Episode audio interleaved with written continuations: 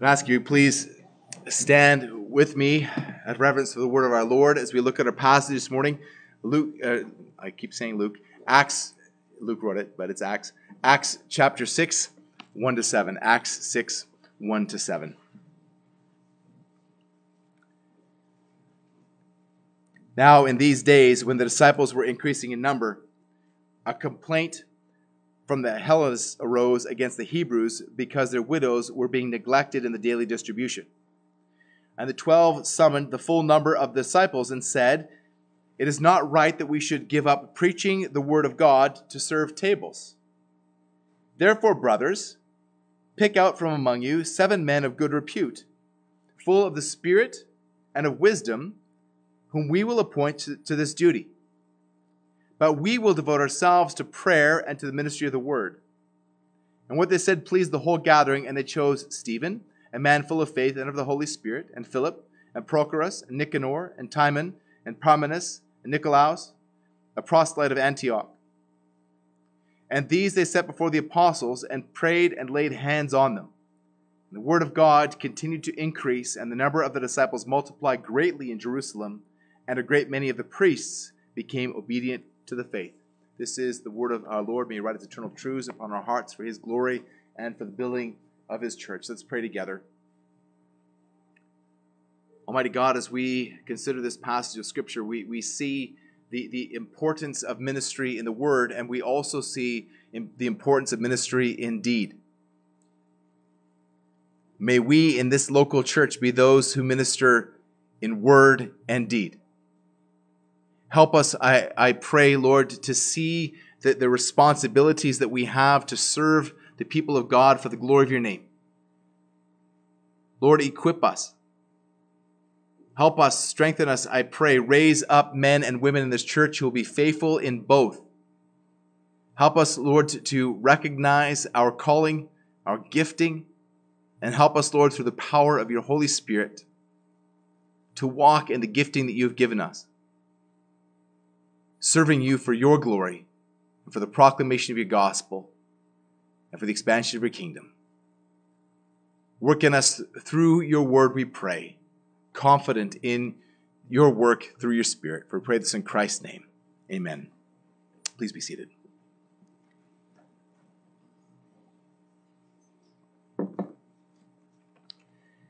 Have you ever looked at somebody and thought, wow, look at look at that person, look at him or, or look at her. They've got it all together. I wish I could be just like that. Or, or maybe it's another family. Say, wow, look at their kids. They all sit so nice and, and straight and, and quietly. I wish my kids would behave like that. Well, I've got news for you. Nothing is as it appears. Well, that person that you want to be like, they've got their struggles too. You don't know what areas of, of temptation that person faces. They, they probably even struggle in some of the same ways that you struggle, or in ways that you've never even considered that people might struggle. Or, or that family that, that sits together so nicely and quietly at church, you don't know what arguments they had in the van on the way to church, or what arguments they're going to have on the way home from church. We, we sometimes forget that we're all sinners, every one of us, and we tend to idealize other people and say we want to be like them.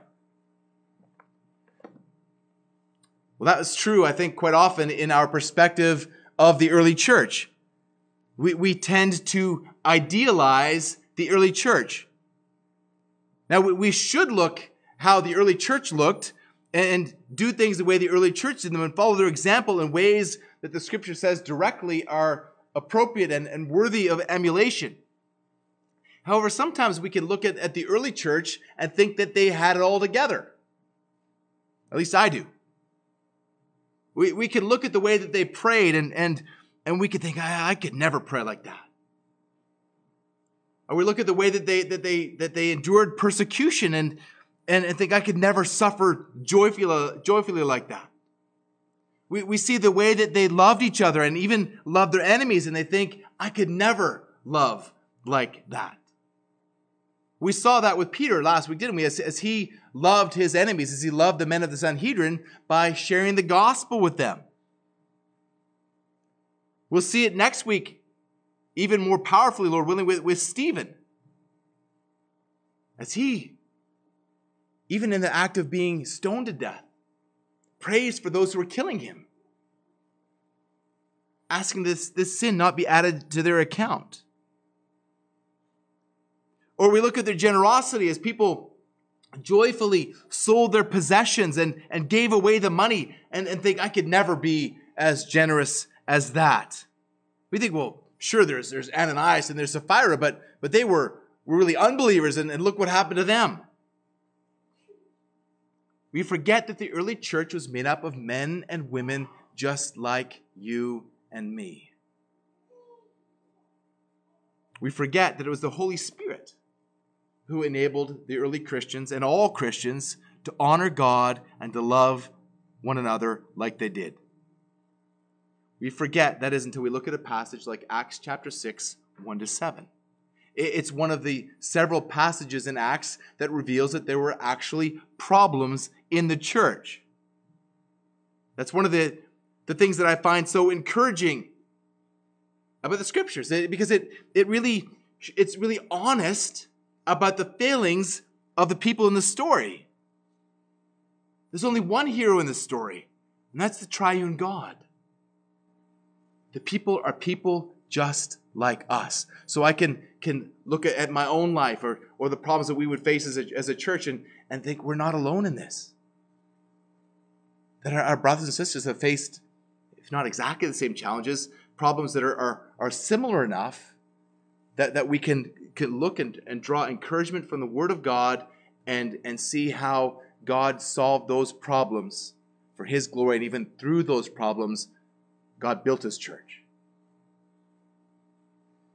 And so this is exactly what we see in this passage here this morning.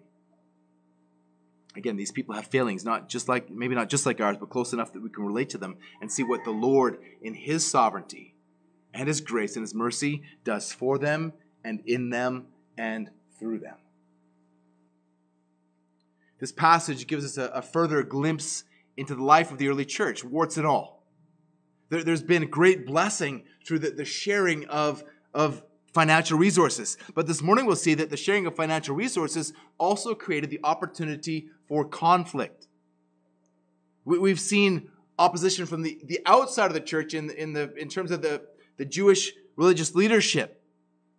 We've also seen opposition from the inside with Ananias and Sapphira, but, but Ananias and Sapphira were really outsiders that wanted to look like insiders. But our passage this morning, the, the, the conflict truly comes, the opposition truly comes from the inside.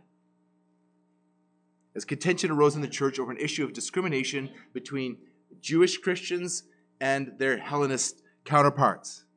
I'll talk about more about, about who these groups were later. The church was growing, and that's a great thing. But as the church grew, a problem came with it. The Hellenist Christians complained that their widows were being neglected in the ministration of daily provisions. It, it seems that, at least on some level, that the, the Hebrew Christians were being biased towards believers from a different cultural background. But as we see so often in the narratives of God's Word and in our own lives, that every problem is an opportunity. Every problem is an opportunity. It's an opportunity to see the Lord work. So, my outline this morning is pretty simple. In, in verses 1 and 2, we see the problem. In verses 3 to 6, we see the solution. And in verse 7, we see the result. We're going to look at the, at the problem and some potential reasons why the problem existed. Then we'll see how the church solved the problem, and far more importantly, how God solved the problem. And then we'll see the unexpected blessing that God achieved through the solution.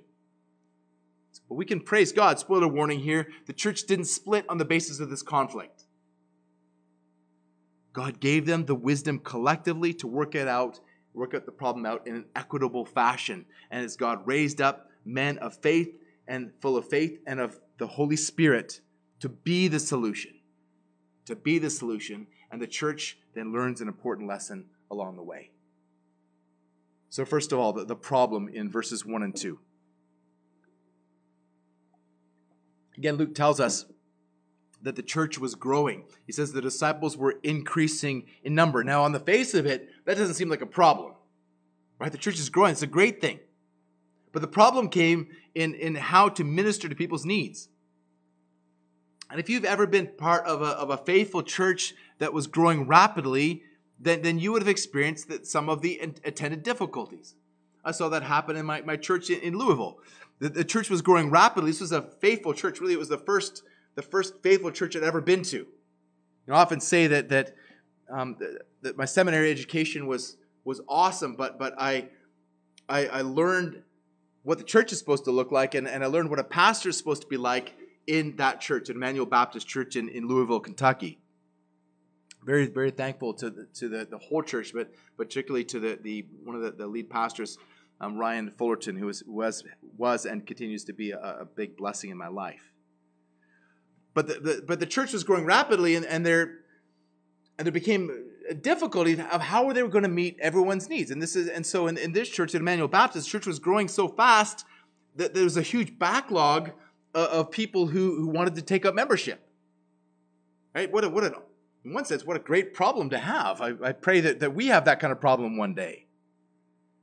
But there's difficult to, difficulties in how we could they can minister everyone needs everyone to minister to everybody's needs and so that the pastors develop training ministries to equip the church to meet the church's needs and to provide opportunities for people to to walk in, in the gifting that god had given them again I, I pray that, that we can have the same problem one day but we're working on helping helping you as a church to grow in depth so that should the church grow in breadth we'll be better equipped to minister to those who come I say this regularly that, that uh, Pastor Joshua and I are assistant ministers. Our primary job is to, we're talking, um, John was talking about this this morning in our, in our Bible study. Our primary job is to equip you for ministry, for the building up of the body of Christ, until we attain the, the full maturity of Christ. So it's Ephesians, this Ephesians 4, the measure of the fullness of Christ, Ephesians 4, 11 and 12.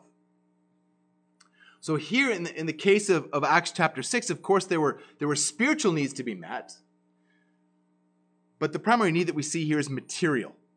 It's material. A complaint by the Hellenists arose against the Hebrews because their widows were being neglected in the daily distribution.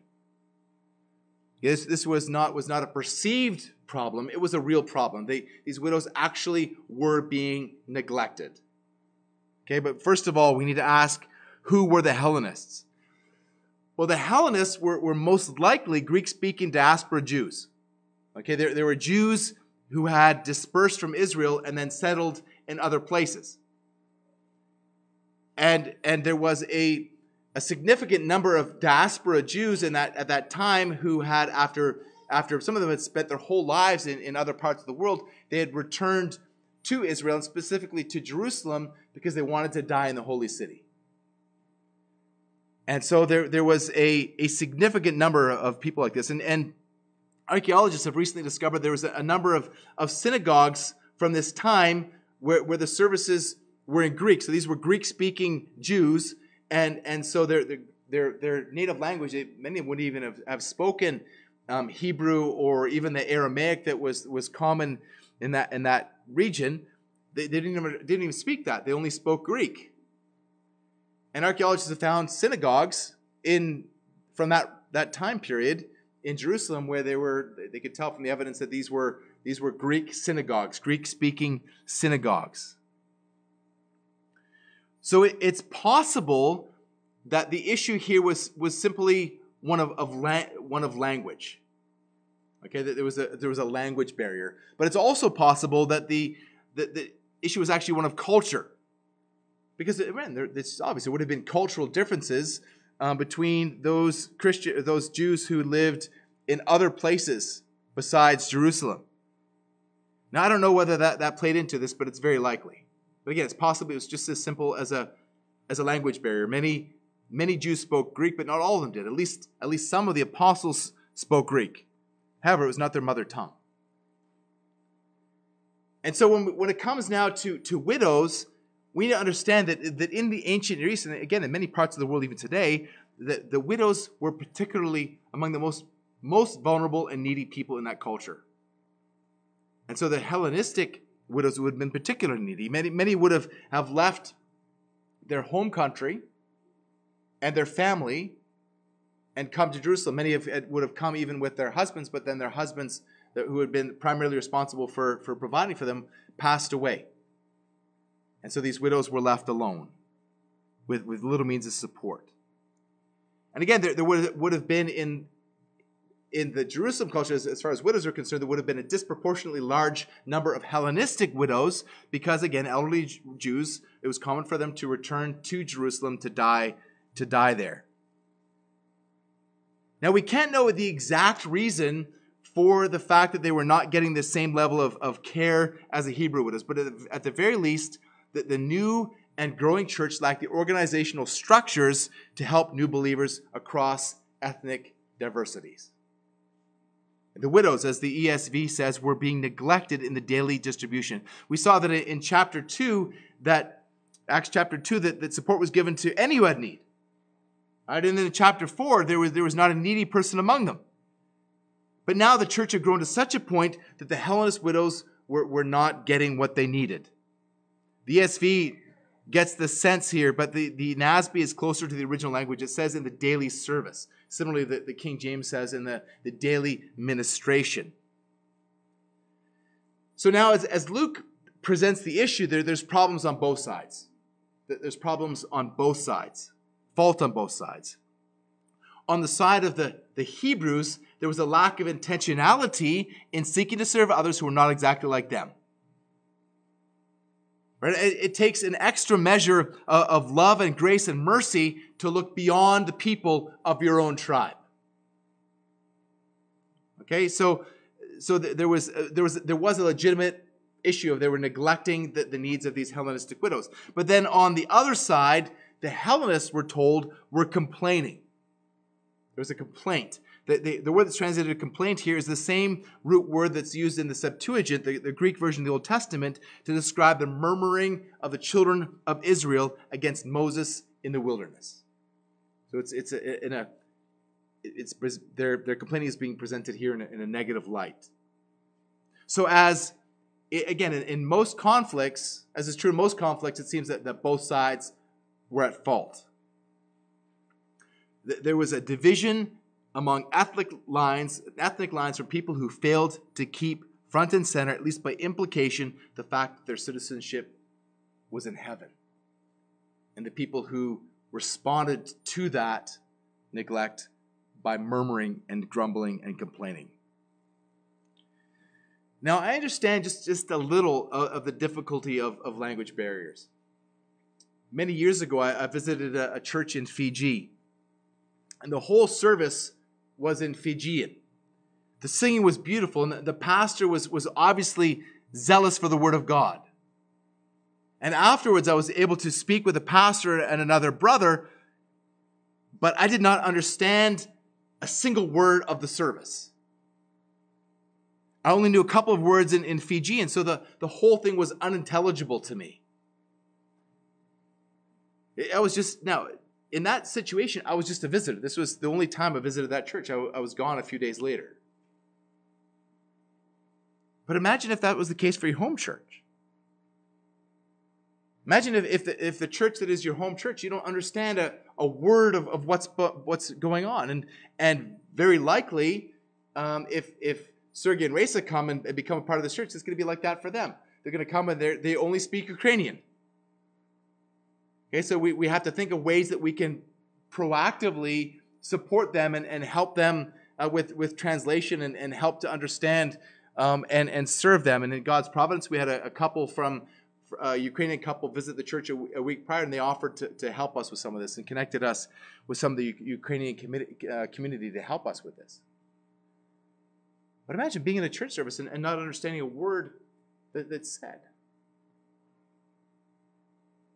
You know, and for some of us, uh, uh, for some among us, English is not your first language, right? Even so, so you can can understand a, even a fair bit of what's going on. It's it's even it's not your heart language, and so there's things that are that, that get lost in translation, that, that you don't that aren't aren't, aren't um, communicated as, as in a way that, that you could truly understand.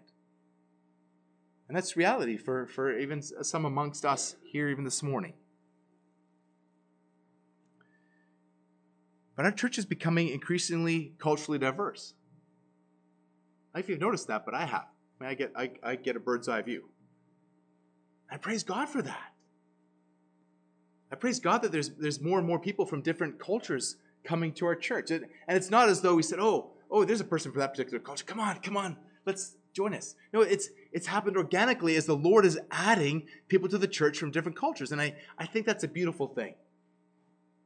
Because it, it's a foretaste of, of what we're going to see when we all gather together as people from every tribe and, and tongue and nation, and as we, we gather together with, with one voice and praise God. We stand before Jesus Christ and sing praises to Him together. And so we get we get a little glimpse of that now. And, and so I, I pray that our church will be become even more increasingly diverse as a, as a reflection of our culture. This is, this is not about being woke. Okay? This is, this is not, this is, well, this is about being woke, but not to wokeism.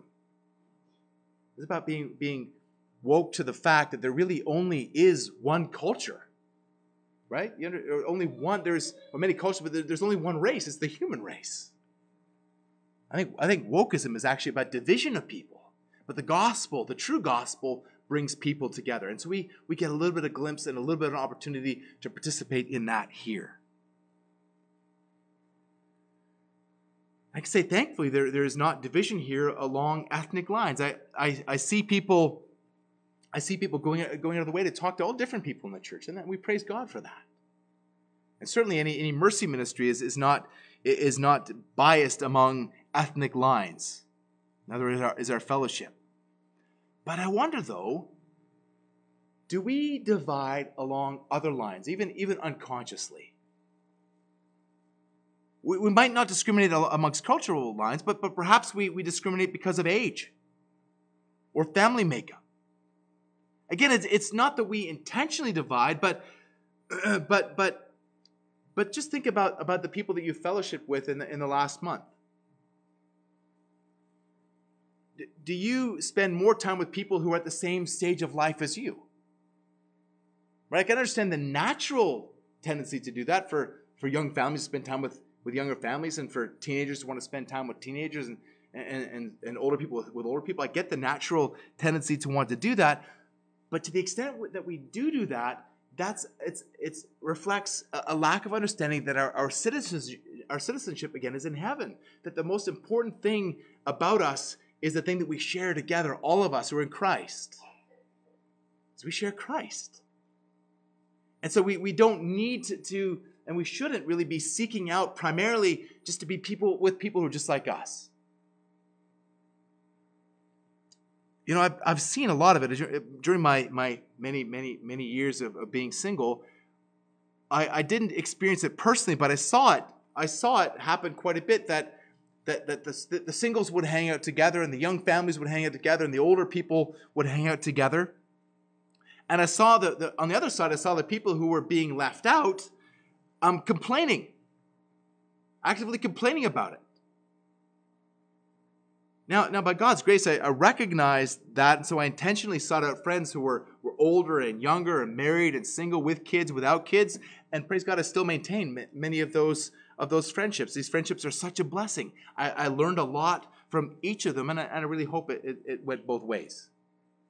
But again, when we when we seek out the, the, to be with and to fellowship with people who are not just like us, we expand our horizons, and we also expand theirs, and we get an opportunity to, to serve others who are not like us, and to be served with people who are not like us, and we we glorify God. We and God is, is praised for this. But there is, there is an area of, of division that, that, that we saw recently in our church and in our culture, and that was in terms of how to respond to COVID. And I realized, and I confess, there's, there's ways, there's mistakes that, that I made in the process. We're trying to, to figure out as we trying to, you know, what uh, legislation would come out, and we would we try to we we try to respond to that, and there was mistakes that were made. But the difference was we're, we're heightened in the culture as as after anything beyond us and of, of issues of the the vaxxed versus the unvaxxed grew. And as politicians and the media played into this, because division gets votes and gets clicks. And so they, they, they, they bank on, on division and fighting. And praise God that somewhere along the way, I think, I think we learned something here. And we began to, even though we might, we not, we might not have, have grown in the, in the church as much as, as numbers, in the way of numbers, but I think we've increasingly begun to see the importance of embracing people with a different point of view. And that's healthy, it's necessary. We, we really need to, to surround ourselves with people who have different points of view. And, and not just in that area, but in a, in a host of areas for many reasons, but not the least of which in order to, to temper our response. Because we're going to want to tend to be with people like us. And what happens when you're with people just like you is you become an echo chamber for your own opinions.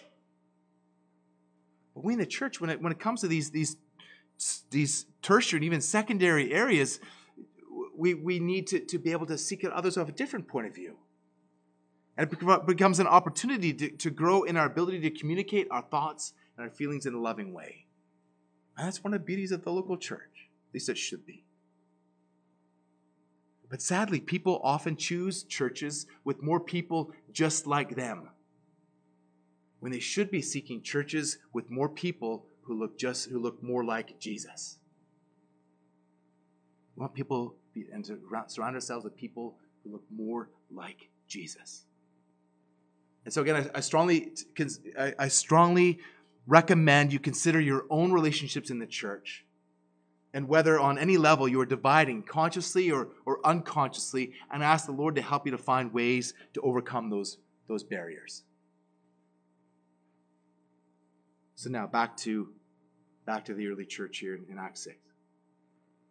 The 12, the apostles, responded by saying, It's not right that we should give up preaching the word of God to serve tables.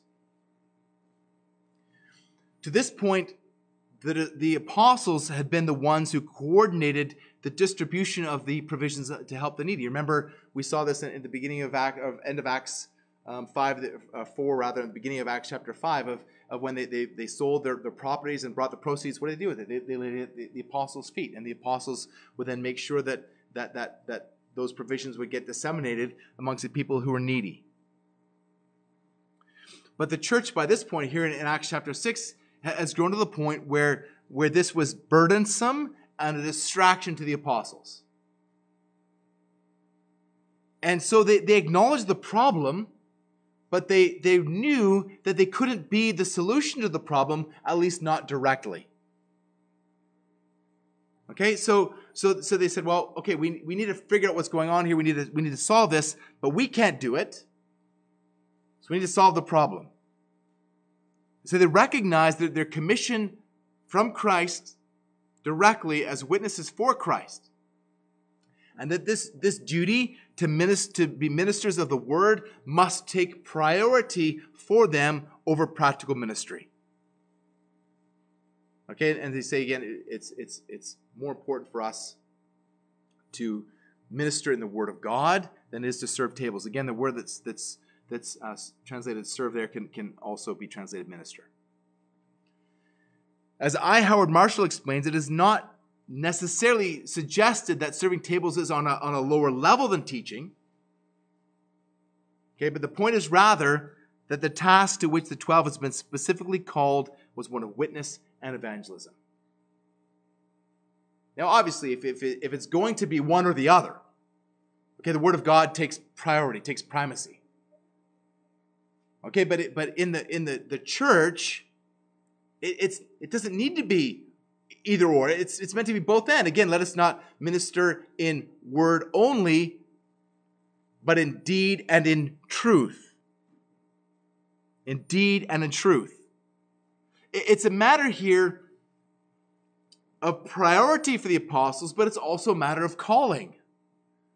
They've not been called to do that. They've been called to be witnesses for Christ. And so that for them, this duty to minister the word must take priority over practical ministry. Okay. But the apostles, as they see that they had this primary purpose as we're going to see, they're not the only ones who will minister the word. The next two chapters, we're going to see Stephen and Philip engaging in ministry of the word as well. But here, in this issue of, of, of trying to figure out what they're trying to do, it could be really viewed as a matter of time and energy. Right? They, they did not have the, the time or the energy to be able to do both, so they had to consciously prioritize.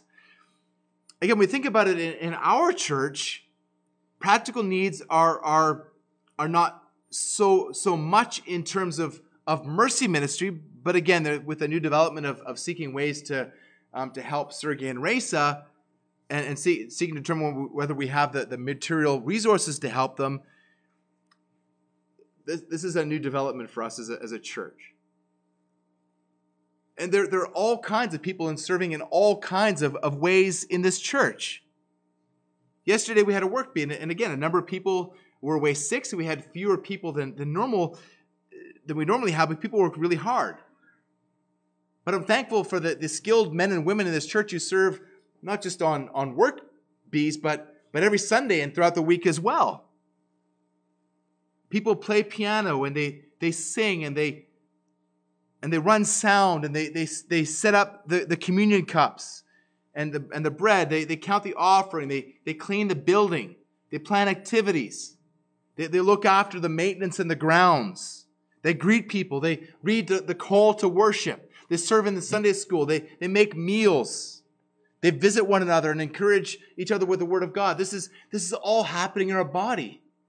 In this little church, all that stuff is getting done. And it's in many of it, many of these ways, I don't have the, the time, let alone the gifting to do the things that you do. It'd be impossible. But you guys are doing the work of ministry. And you're glorifying God in the way that you do so. Just, just think about some of the ways that others in the church have, have ministered to you and or, or, or served you, and just, just things that you don't even think about. Even the person who unlocks the front door turns on the lights in the morning. Or the person who puts out salt so you don't slip and fall. This stuff happens, and you guys are the ones who are doing so much of it. So many of us are busy serving. Now, again, I want to just include a plug here. If, there, if, you, if you want to, to serve in a particular area that, that, that really um, where, you, where, or if you see a need that isn't being met, please do let let someone know, whether me or Pastor Joshua or, or somebody, just let, let someone know this. Hey, I want to serve in this, or, or here's something that I see that's not getting done that probably needs to get done. Because again, we we all have eyes and ears, and we can all see see what's going on around us. But again, it, it, and, and please know, especially if, if you have a personal need that is not being met, please don't suffer with that. We, we don't want to, to, to, to anybody to be neglected in anything in our body. Especially don't, don't complain about it. Because what happens if, if you complain to other people about, about faults, and we, we're, we're not far from a perfect church. If you complain to people about faults, what happens is that grows and that can create, create a seed of bitterness that, that can defile the church. If there's something you see that's a problem, go, go to the person that, that can do something about it most importantly, pray. The one who can really do something about it. And again, may this problem be an opportunity for growth in the church. So now let's see in verses 3 to 6 the, the solution. We'll see the apostles' solution and we'll see God's solution. But they aren't, they aren't mutually exclusive. Both solutions really come from God. The apostles say, Therefore, brothers, pick out from among yourselves seven men of good repute, full of the Spirit and of wisdom, whom we will appoint to this duty. But we will devote ourselves to prayer and to the ministry of the word. Now, this is, this is wise leadership and good stewardship. It's wise leadership and it's good stewardship to recognize what you are called to do and to recognize giftedness in others and to delegate responsibilities to them. Yeah, that, that's wise leadership and it's good stewardship of, of the resources of the church. And, and by the resources of the church here, I mean the, the church. Again, the focus of the, for the apostles was to be prayer and the ministry of the word. Now, it's not, it's not that the apostles don't minister in other areas any, any more than, than that others can't pray or minister the word. Right? Again, we're going to see two of the men who were chosen for this, for this purpose from, uh, from verse 6 or from verse 5 who are ministering powerfully in the word in the next couple of chapters. But prayer and the word was, were the, the priorities for the apostles. And prayer and the word are my responsibilities as well. Now, pastors are not apostles, but this is to be our focus. Pastors, like apostles, need to be careful to prioritize prayer and the word. And it's to my detriment, detriment of the church when I fail to do that. Whether it's through wasting time or, or misusing the time that, that, that, God has given by serving in areas that, that are, are not meant to be my priorities. But recognize here too that the task of mercy, of mercy ministry is still essential. They're not saying it's not important. They're saying it is important. In fact, they're saying that it's, it's so important that we, we, want to, we want you guys to choose seven men who are full of wisdom and of the Holy Spirit, men who are respectable in the community, and we want you eh, to appoint these men, these godly men, gifted men for this purpose. Well, first of all, notice here who the apostles choose to make the choice. They say, pick out from among yourselves. They gave the task of choosing and the task of serving to those who had made the complaint. Right? They made them part of the solution by giving them the opportunity to work together to find the solution. Again, this is wisdom. There's no way that, that after this, that the Hellenists can say, well, our, our widows are being neglected. Because the Hellenists are meant to, to make sure that the widows are provided for. And if it's a, if it's a language issue, well, you solve the problem. Even if it's a, of a cultural misunderstanding, it solves the problem because they're from the same culture. They could not say that it wasn't fair or that it was discriminatory. But it's also a way then to overcome the potential for further discrimination. And notice here that, that the apostles had, had called together all of the disciples. Right? They, they called they called the whole uh, they, they appointed all sorry, they called together all of the disciples. The whole church came together. Now, I, I don't think this is a, a, this is a proof text for congregationalism. Okay, I really do think that congregationalism is the most, most biblical form uh, of church government. But I think what we're, what we're simply seeing here, again, it's not a proof text for, for church meetings, but I do see the underlying principle of congregationalism in this passage. That the church, the gathered church, was given responsibility over the gathered church. That's really what congregationalism is. The ultimate authority in the local church is the church not an individual, it's not a body of, of elders or deacons, it's the church. The church has the authority. You have the authority. Again, I, I see this. This is the authorities being given to the church by the apostles. And, and this, this is a, obviously, this is a wise solution. Right? And, and and we, we, can, we can know from God's word that, that all true wisdom comes from God. So, that, so the, the apostles' solution here is really God's solution here. Let's focus now on the, the qualifications of the men who are to be chosen. Again, they were to be of, of good repute, they're to be full of the Holy Spirit, and to be full of wisdom. Again, these qualifications were wrought by God. God was doing this in these men. And again, if this is not a proof text for congregationalism, neither is this a proof text for, for deacons. Okay? The, the word that's translated service or ministry is actually translated, it's, it's transliterated to deacon, but it, it's the word is not used here in the specific way that, that Paul uses it in passages like 1 Timothy 3 this passage, as we, we often see in Acts, is, is not, is, is it's not prescriptive, but it's descriptive. It's not, excuse me, it's not prescribing what we should do, but it's describing what happened. We, we, we need to look for principles, but we also need to look for clear commands in other passages of Scripture in order to rightly apply this passage. I don't want to preach the, the, the right principle from the wrong passage. There is a principle here that, that, that, it, that it's an enduring principle that we can see from many other passages in Scripture that mercy ministry is essential.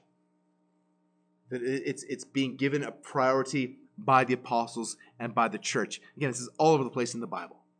The men's and the women's Bible studies last week looked at this from our, our studies of, of Galatians.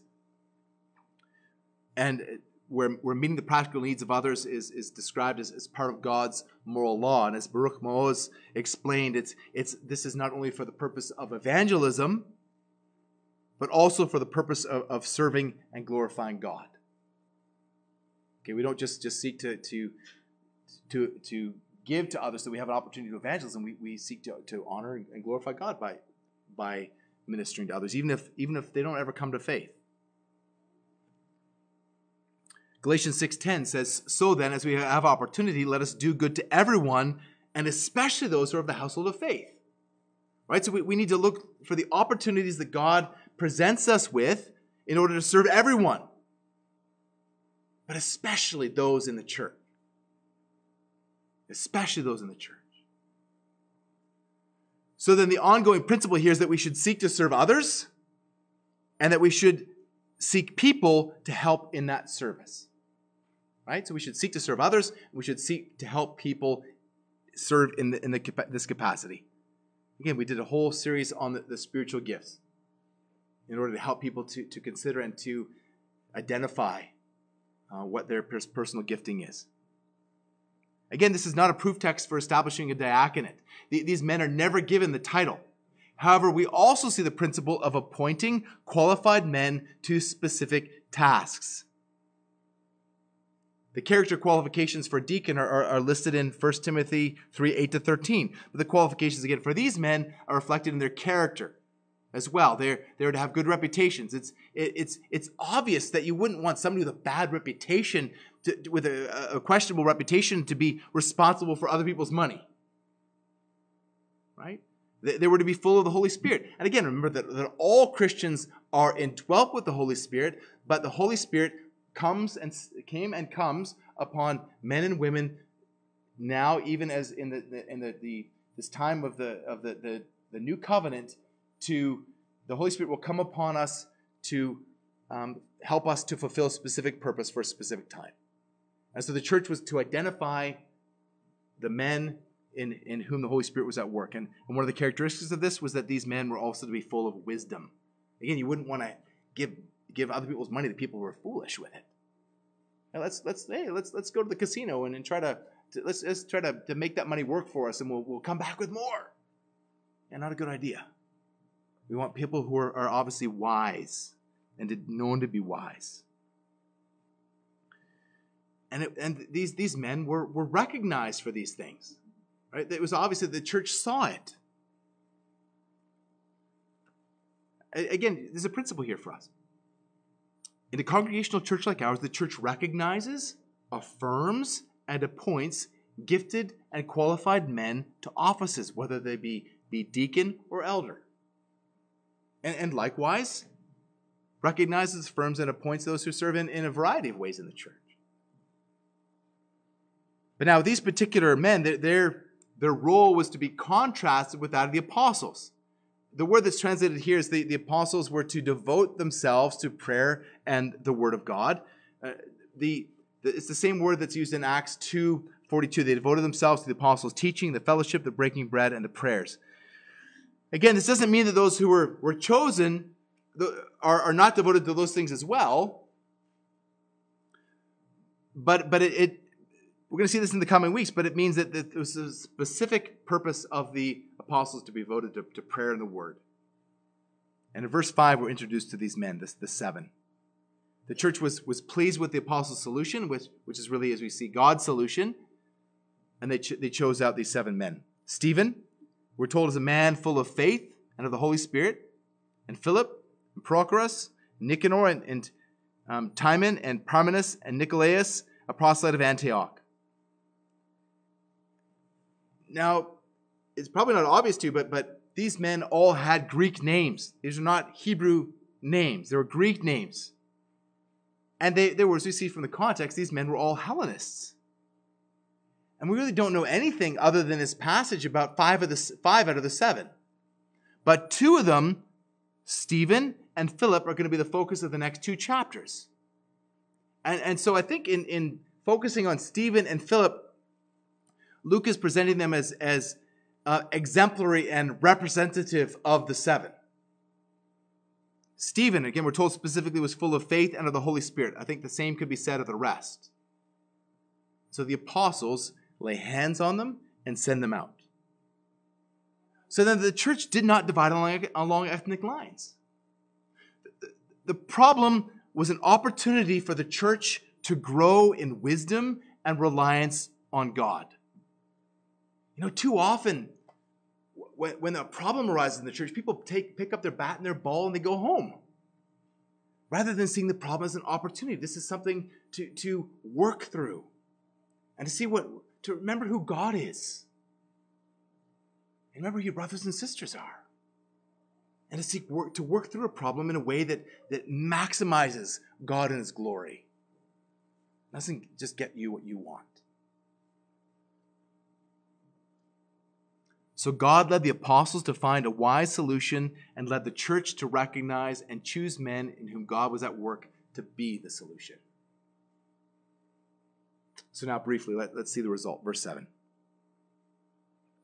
And the word of God continued to increase, and the number of the disciples multiplied greatly in Jerusalem. And a great many of the priests became obedient to the faith. The word of God continued to increase. Luke, Luke is basically saying that, that now, after what has taken place, that the word had an even broader influence than it did before. Right? That the apostles are now freed up to do what, what they're really meant to be doing. And so the word of God continued to advance. And, but it wasn't just through the apostles, that, that other men have now been, been raised up in the church to, to, to minister in the ways that they're meant to be doing. And as we'll see, they also minister in the word of God themselves. But in verse 1, we're told that the disciples were increasing in number. And now in verse 7, we're told that their number multiplied, multiplied greatly. We've gone from addition to multiplication. So the church is even growing, is growing even more quickly now. And we're told that, that even many priests became obedient to the faith. Now, at that time in, in Jerusalem, there were literally thousands, thousands of priests. Okay, thousands of priests serving in, in various ways in and around the Jerusalem area. We're told that a great many became Christians. Maybe even some of those who had heard the apostles preaching as recorded for us in passages like, like, like Acts 5 30 to 32. Even many of the priests, many, many of, of uh, many of these men who had been so opposed to Jesus Christ now became followers of Jesus Christ. I wonder what the, the rest of, of the, the Jewish leadership did with that. So God sent forth his word through the apostles and now through other men, and, and, th- and now through other men, God is, is reaping a great harvest. Initially, remember when we think about the phases of, of Acts, we see in Acts 1 8, it's, it's Jerusalem and all Judea and Samaria and to the othermost parts of the earth. And, and thus far, we, we've seen Luke's focus has been on Jerusalem. And that's about to change. As Ben Witherington explains, Luke is going to portray Stephen and Philip as the bridge figures leading to the next stage of mission and witness, in this case outside of Jerusalem, but still in the Holy Land. So he's saying here that, that Acts is still primarily in Acts here in 6 is primarily still in the, the Jerusalem phase. But with Stephen and Philip, the, the ministry is going to go out into Judea at the beginning of the ministry to the ends of the earth. So after this, Luke's focus on the, is on the ministry of God, uh, out, the word of God outside of Jerusalem, and then and after that, the persecution comes yet again. So clearly, we're going to see in, in Acts 7 and 8 as Stephen and Philip were devoted to the ministry of the word, as both powerfully, both men powerfully expound Old Testament passages to dramatic effect. So, this passage shows that the church is facing another problem, and that finding the solution to the problem and being the solution to the problem through the Lord's empowerment. Ministry in the word and in deed is our mission as well, and it will continue to be our mission until the Lord's return. As those who have become servants of Jesus Christ, those who were once slaves of sin, we now serve in the capacity that Jesus sends us out to, to serve in. Not relying on our own strength, but relying on the strength of the Holy Spirit who empowers us and who fills us to accomplish the work that God has sent us to accomplish. Friends, we, we come with the gospel of salvation. And we, we show the power of the gospel the salvation, the way that we live changed lives. We show that we belong to Christ by living in ways that, that reflect Christ. Yes, and in, in many ways it might, it might from the eyes of the, of the world, it might be weak in, in small ways. But beloved, God is glorified in you when, when you serve in the strength that God provides in ways that before coming to Christ you never even would have thought or even cared about doing. You're showing that you belong to Christ and that you love Christ and that because you love Christ, you want to love others, especially others who love Christ. May God grow us as a church in our ministry, in word, and in deed. Let's pray together. Lord Jesus Christ, we thank you that you have purchased for yourself your bride, the church. Lord Jesus, you died for your church. You rose again for your church, and you are interceding for your church from your position enthroned at the right hand of God even now. So you are confident, Lord Jesus, that you are continuing to build your church, and you are building your church through the church in the power of the Holy Spirit. Lord, we confess our weakness. We ask forgiveness for our many failings. Forgive us, Lord, for ways that we have failed to serve you and to glorify you. Forgive us for ways that, that we have had a, a partisan view of Christianity. And we, we've limited our ministry to others for, for whatever reason. Strengthen us, I pray. Motivate us, I pray, out of love for you, love for the lost, and love for one another, to minister to one another in the, the means that you have given us, in the strength that you provided us. You've given us your word. You've given us your spirit to, to believe your word and to be changed by that word and to increase in our uh, in the fulfillment of walking in light of the word. Help us, I pray, to do this, change us, and grow us in depth and in breadth. Pray this for Christ's sake. Amen.